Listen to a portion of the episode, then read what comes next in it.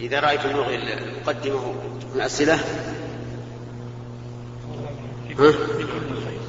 في كل خير لكن عاد؟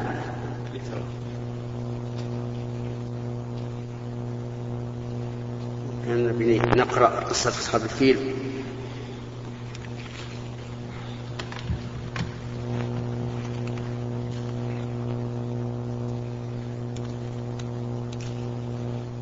الحمد لله رب العالمين وصلى الله وسلم على نبينا محمد وعلى آله وأصحابه ومن تبعهم بإحسان إلى يوم الدين. أما بعد فهذا هو اللقاء الواحد بعد المئة والذي يتم في كل أسبوع في يوم الخميس. وهذا هو يوم الخميس الثامن والعشرين من شهر ربيع الأول عام ستة عشر وأربعمائة وألف نستعرض فيه استعراضا خفيفا لتفسير قول الله تبارك وتعالى ألم ترى كيف فعل ربك بأصحاب الفيل إلى آخر السورة؟ لأنها السورة التي وقفنا عليها سابقا فيقول الله سبحانه وتعالى ألم ترى كيف فعل ربك بأصحاب الفيل؟ يخاطب النبي صلى الله عليه وعلى آله وسلم. أو يخاطب كل من يصح توجه الخطاب إليه. فعلى الأول يكون خطاب النبي صلى الله عليه وعلى آله وسلم خطابا له وللأمة لأن أمته تابعة له. وعلى الثاني يكون خطاب عاما له ولأمته ابتداء. وعلى كل فإن الله تعالى يقرر ما فعل سبحانه وتعالى بأصحاب الفيل. وأصحاب الفيل هم أهل اليمن الذين جاءوا لهدم الكعبة بفيل عظيم. أرسله إليهم ملك الحبشة أرسله إليهم ملك الحبشة. وسبب ذلك أن ملك اليمن أراد أن يصد الناس عن الحج إلى الكعبة بيت الله عز وجل. فبنى بيتا يشبه الكعبة ودعا الناس إلى حجه ليصدهم عن حج بيت الله. فغضب لذلك العرب وذهب رجل منهم إلى هذا البيت الذي جعله ملك اليمن بدلا عن الكعبة وتغوط فيه ولطخ جدرانه بالقدر فغضب ملك اليمن غضبا شديدا وأخبر ملك الحبشة بذلك فأرسل إليه هذا الفيل العظيم. قيل وكان معه ستة فيلة لتساعده. فجاء هذا الرجل أعني ملك ملك اليمن جاء بجنوده ليهدم الكعبة على زعمه ولكن الله سبحانه وتعالى حافظ بيته. لما وصلوا إلى مكان يسمى المغمس وقف الفيل وحرن وأبى أن يتجه إلى الكعبة. فزجره سايسه ولكنه أبى. إذا وجهوه إلى اليمن انطلق يهرول وإن وجهوه إلى مكة وقف. وهذه آية من آيات الله عز وجل. ثم بقوا حتى أرسل الله عليهم طيرا أبابيل ترميهم بحجارة من سجيل قال العلماء طيرا أبابيل يعني جماعات متفرقة. كل طير في منقاره حجر صلب من سجيل وهو الطين المشوي لأنه يكون أصلب. وهذا الحجر ليس ليس كبيرا بل هو صغير يضرب الواحد من هؤلاء مع رأسه ويخرج من دبره والعياذ بالله. فجعله كعصف مأكول. أي كزرع أكلته الدواب ووطئته بأقدامها حتى تفتت. هذا مجمل هذه هذه السورة العظيمة التي بين الله سبحانه وتعالى فيها ما فعل بأصحاب الفيل وأن كيدهم صار في نحورهم وهكذا كل من أراد الحق من أراد الحق بسوء فإن الله تعالى يجعل كيده في نحره. وإنما حمى الله عز وجل الكعبة عن هذا الفيل مع أنه في آخر الزمان سوف يسلط عليها رجل من الحبشة يهدمها حجرا حجرا حتى تتساوى بالأرض. لأن قصة أصحاب الفيل مقدمة لبعثة محمد صلى الله عليه وعلى آله وسلم التي يكون فيها تعظيم البيت. أما في آخر الزمان فإن أهل البيت إذا أهانوه وأرادوه وأرادوا به الحادث فيه بظلم ولم ولم يعرفوا قدره حينئذ يسلط الله عليه من يهدمه حتى لا يبقى على وجه الأرض. ولهذا يجب على أهل مكة خاصة أن يحترزوا من المعاصي والذنوب والكبائر لئلا يهينوا الكعبة فيذلهم الله عز وجل. نسأل الله تعالى أن يحمي ديننا وبيته الحرام من كيد كل كائد إنه على كل شيء قدير. أما الآن فإلى دور الأسئلة ونبدأ بالأيمن. وقد اقترحنا سابقا اقتراحا هو كما قال الشاعر مصائب قوم عند قوم فوائد. اقترحنا أن تكون الأسئلة لمن لم يكونوا من طلابنا. فإذا فرغ الناس الذين يأتون من خارج البلد فإننا نوجه الأسئلة أو نعطي الفرصة لسؤال شبابنا الذين هم الذين هنا. وأظن أن الفرق واضح. أما القادمون من خارج البلد فسيكون الفرق أوضح من الشمس. أما الطلاب سيقولون الفرق خفي ولكن يتبين إن شاء الله فيما بعد. ومعلوم أيضا أن السائل إذا سأل ليس يسأل عن نفسه يعني ليس السؤال لنفسه فقط بل له ولمن سمع أيضا. وقد يكون السامع في نفسه نفس السؤال. أي نعم. فإذا رأيتم هذا الاقتراح وجيها فأنا أرى أنه وجيه. وإذا رأيتموه وإذا لم تروه وجيها فسيقضي الله من أمره مكان. نعم. وجيه. وجيه. قل نعم يا طيب. بسم الله الرحمن الرحيم.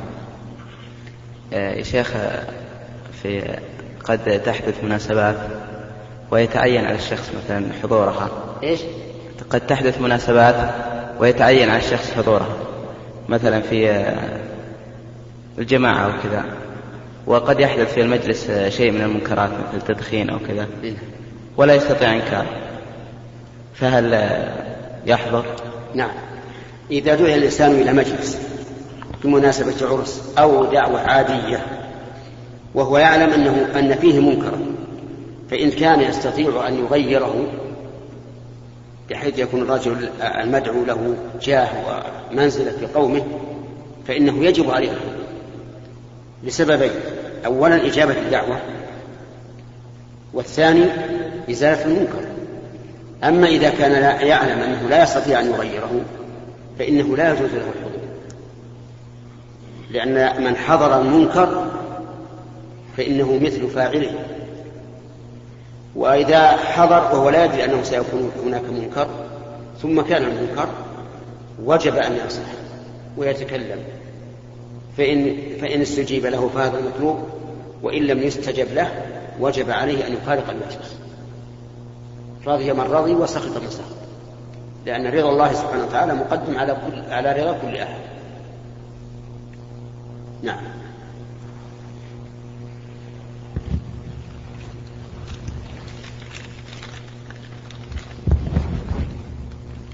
أرجو من فضيلتكم حفظكم الله شرح الثلاث الآيات من سورة المائدة. وهي قول الله تعالى أعوذ بالله من الشيطان الرجيم. يا أيها الذين آمنوا شهادة بينكم إذا حضر أحدكم الموت حين الوصية اثنان ذوى عدل منكم أو آخران من غيركم. إن أنتم ضربتم في الأرض فأصابتكم مصيبة الموت تحبسونهما من بعد الصلاة. فيقسمان بالله إن ارتبتم لا نشتري به ثمنا ولو كان ذا قربى. ولا نكتم شهادة الله إنا إذا لمن الآثمين. فإن عثر على أنهما استحقا إثما فآخران يقومان مقامهما من الذين استحق عليهم الأولياء فيقسمان بالله لشهادتنا أحق من شهادتهما وما اعتدينا إنا إذا لمن, لمن الظالمين. ذلك أدنى أن يأتوا بالشهادة على وجهها أو ترد أيمان بعد أيمانهم. ذلك أدنى أن يأتوا بالشهادة على وجهها أو يخافوا أن ترد أيمان بعد أيمانهم. واتقوا الله واسمعوا والله لا يهدي القوم الفاسقين. جزاكم الله خيرا. آه هذا السؤال أسأل هل أنت في حاجة إلى هذا؟ والله أحب أني أعرف قد طلعت عليه في التفسير وجدته أنه يعني كلام علماء فوق مستواها هذه الآية الكريمة تفيد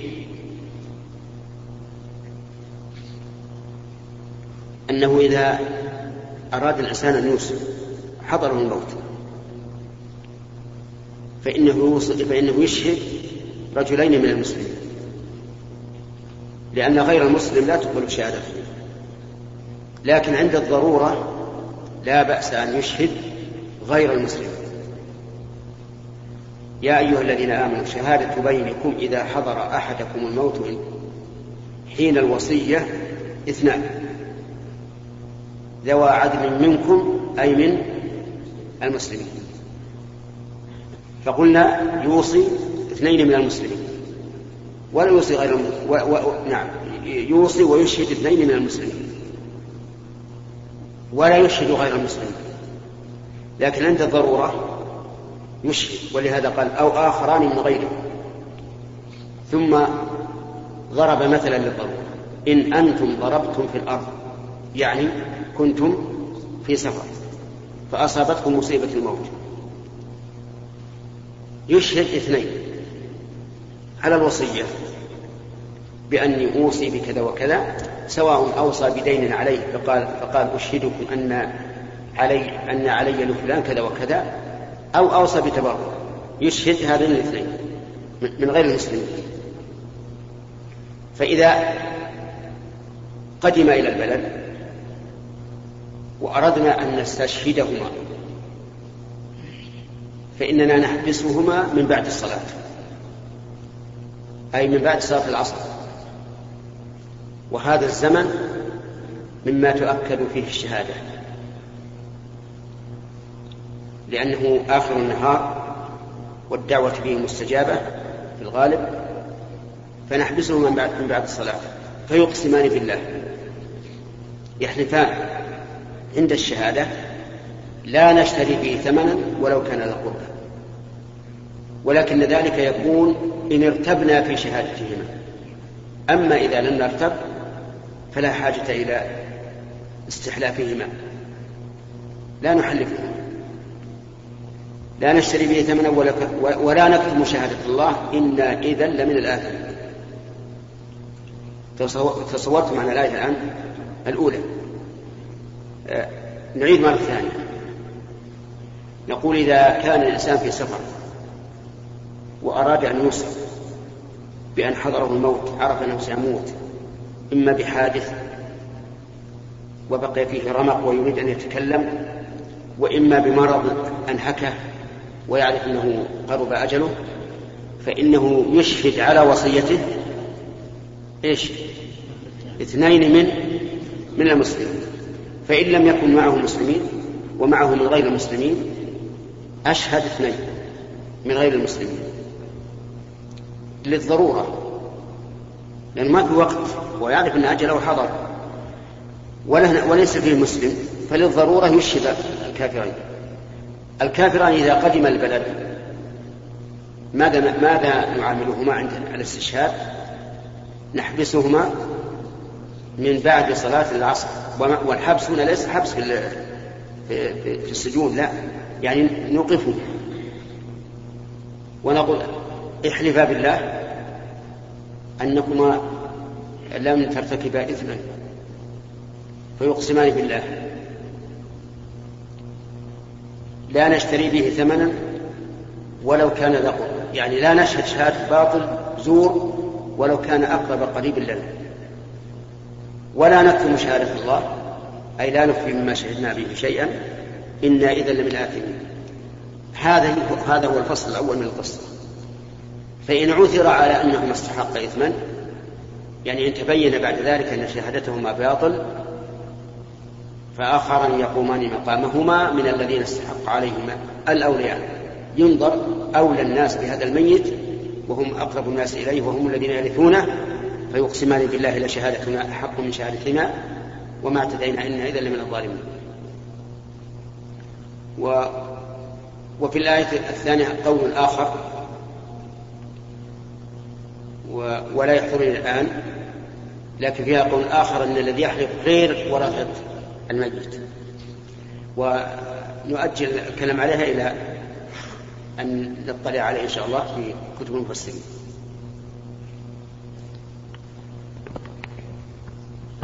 بسم الله الرحمن الرحيم. شيخ أحسن الله إليك. روي في البخاري أن النبي صلى الله عليه وسلم كان يسمع بالآية والآيتين. فهل هذا التسميع خاص بالإمام أم هو عام للإمام والمأموم؟ وما هي ضوابطه؟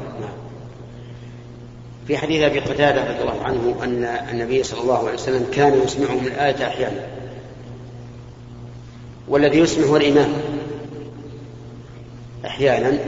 وهذا التسميع إما ليعلم الناس أن النبي صلى الله عليه وعلى آله وسلم يقرأ شيئا بعد الفاتحة وإما لينبه الناس بعض الشيء لأنه إذا سأل إذا جهر الإمام في صلاة السر انتبه الناس. أما المأموم فإنه لا يجهر بشيء لا بالتسبيح ولا بالقراءة ولا بالتكبير. ولهذا يخطئ بعض الناس في صلاة الجنازة خاصة إذا كبر الإمام في صلاة الجنازة رفعوا أصواتهم. الله أكبر. وبعضهم في تكبيرات صلاة العيد. الزوائد. بعضهم إذا كبر الإمام الله أكبر الله أكبر رفعوا أصواتهم بالتكبير. أعني المأمومين وهذا خطأ. المأموم يقرأ سرا ويكبر سرا ويسبح سرا ويدعو سرا. نعم. الحمد لله والصلاة والسلام على رسول الله. هناك كثير من الصحف الصادرة آه، باللغة الإنجليزية آه، تترك مجال للفتاوى ولا يعرف من المفتين وكل ما هنالك أن يقال رئيس التحرير للصفحة الإسلامية. وتقرأ العجب العجاب في هذه الفتاوى. ومن آخرها آه، حين سئل أحدهم عن آه، هل هناك جماع هناك مشاركة حسية للشيطان أثناء الجماع؟ فنفى ذلك نفيا قاطعا بعقله وقال إن هذا من الخرافات. آه، ثم أيضا أنكر أن تكون عمر عمر عائشة رضي الله عنها في هذا السن وقت زواجها المبكر بل أنه قال أن أنها لم تكن مثل غيرها تعرف أعمار تعرف عمرها أو يعرف أعمارهم في ذلك الزمان. وصرح بأنه لا بد أن يكون عمرها بين السادس عشر والثامن عشر. وتقرأ في ضمن هذه الفتوى محاولة تبريرية كثيرة لما يعني يشوهه الغرب أو يثيره من شبهات حول هذا الموضوع. وكثرت حقيقة وتوزع بشكل موسع. فالرجاء يعني لفتة طيبة من فضيلة الشيخ حول هذا الأمرين بالذات. أقول إنه لا يجوز الاعتماد على الفتاوى التي تصدر في الصحف سواء كانت باللغة العربية أو بغير العربية. يصدر أيضا فتاوى باللغة الأردية وباللغة الإنجليزية كما قال الأخ. فلا يجوز الاعتماد على الفتاوى التي تصدر في الصحف أو المجلات أيا كان باللغة العربية أو غير العربية إلا إذا علمنا أنها صدرت من عالم معروف موثوق بعلمه ودينه لأنه مع الأسف صار اليوم يتصدر للفتوى من ليس أهلا لها من يقول بلا علم؟ بل مجرد بل بمجرد هواه. ولا أقول بمجرد عقله لأن العقل يقتضي أن توكل الأمور إلى إلى إلى أهلها. ومن ومن الذي يفتي الناس؟ قل الله يفتيكم. يستفتونك قل الله يفتيكم. الفتوى من الله ورسوله عليه الصلاة والسلام. أو من علماء موثوقين في العقيدة في العلم في الأمانة معروفين. لا تفرطوا في دينكم. العمل بالفتوى معناه دين يتقرب به الإنسان إلى الله. وإذا كان الإنسان لا يأخذ دواء يتداوى به إلا إذا وصفه له طبيب حاذق مأمون كيف يأخذ فتوى إنسان لازما وقد يكون منحرفا في عقيدته أو في سلوكه. أو ضائع. ليس عنده علم إطلاقا. يتخبط. فنصيحتي لكل مؤمن يريد الحفاظ على دينه وأن لا يأخذه إلا ممن يثق به أن لا يأخذ بأي فتوى في الجرائد أو المجلات. إلا إذا صدرت من إنسان موثوق في عقيدته في علمه في دينه وأيضا لا بد أن يكون من يقدم الفتاوي في هذه الصحيفة أو المجلة لا بد أن يكون معروفا. لأنه أحيانا تكتب فتاوي تنسب إلى زيد أو عمر من الناس وهو لم يقلها لكن هؤلاء الصحفيون إذا رأوا عالما من العلماء يقتدي به الناس ويأخذون بقوله لطخوا به أي فتوى الحكومة وهذا أيضا لا بد منه. إذا لا بد من أمرين. الثقة بالجريدة أو المجلة. الثاني الثقة بمن؟ بالمفتي. ما نقول بالعالم قد يكون جاهل. الثقة بالمفتي بحيث يكون من العلماء المعروفين في عقيدتهم وعلمهم ودينهم.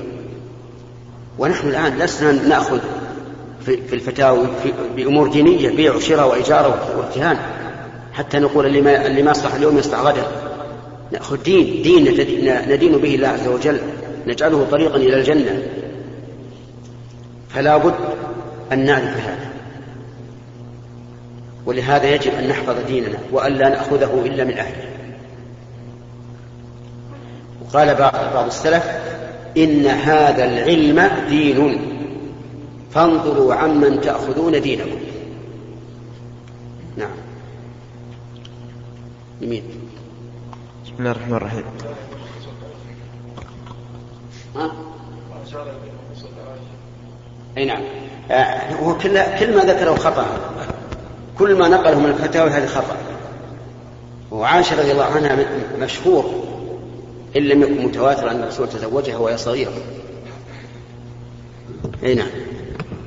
بسم الله الرحمن الرحيم. شيخ وأنا قلت من هؤلاء قلت لكم الآن وأقول الآن هؤلاء العقلانيون لم يمشوا على عقلهم أيضا.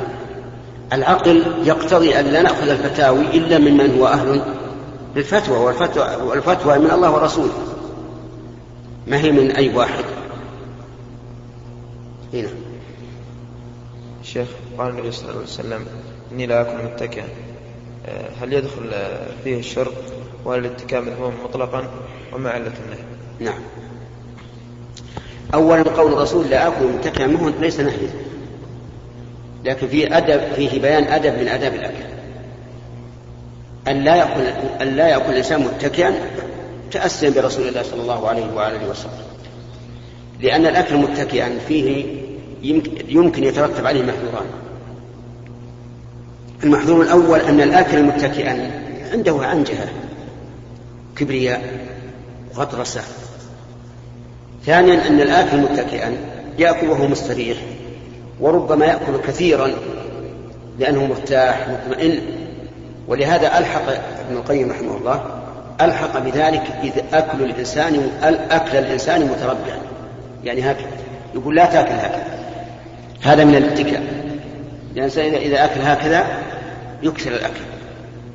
لكن الصحيح أنه ليس من الاتكاء. الاتكاء أن يعتمد الإنسان على يده اليمنى أو اليسرى. فهذا هو السبب أن الرسول كان لا يأكل متكئا لئلا يتمادى في الأكل ويكثر من الأكل.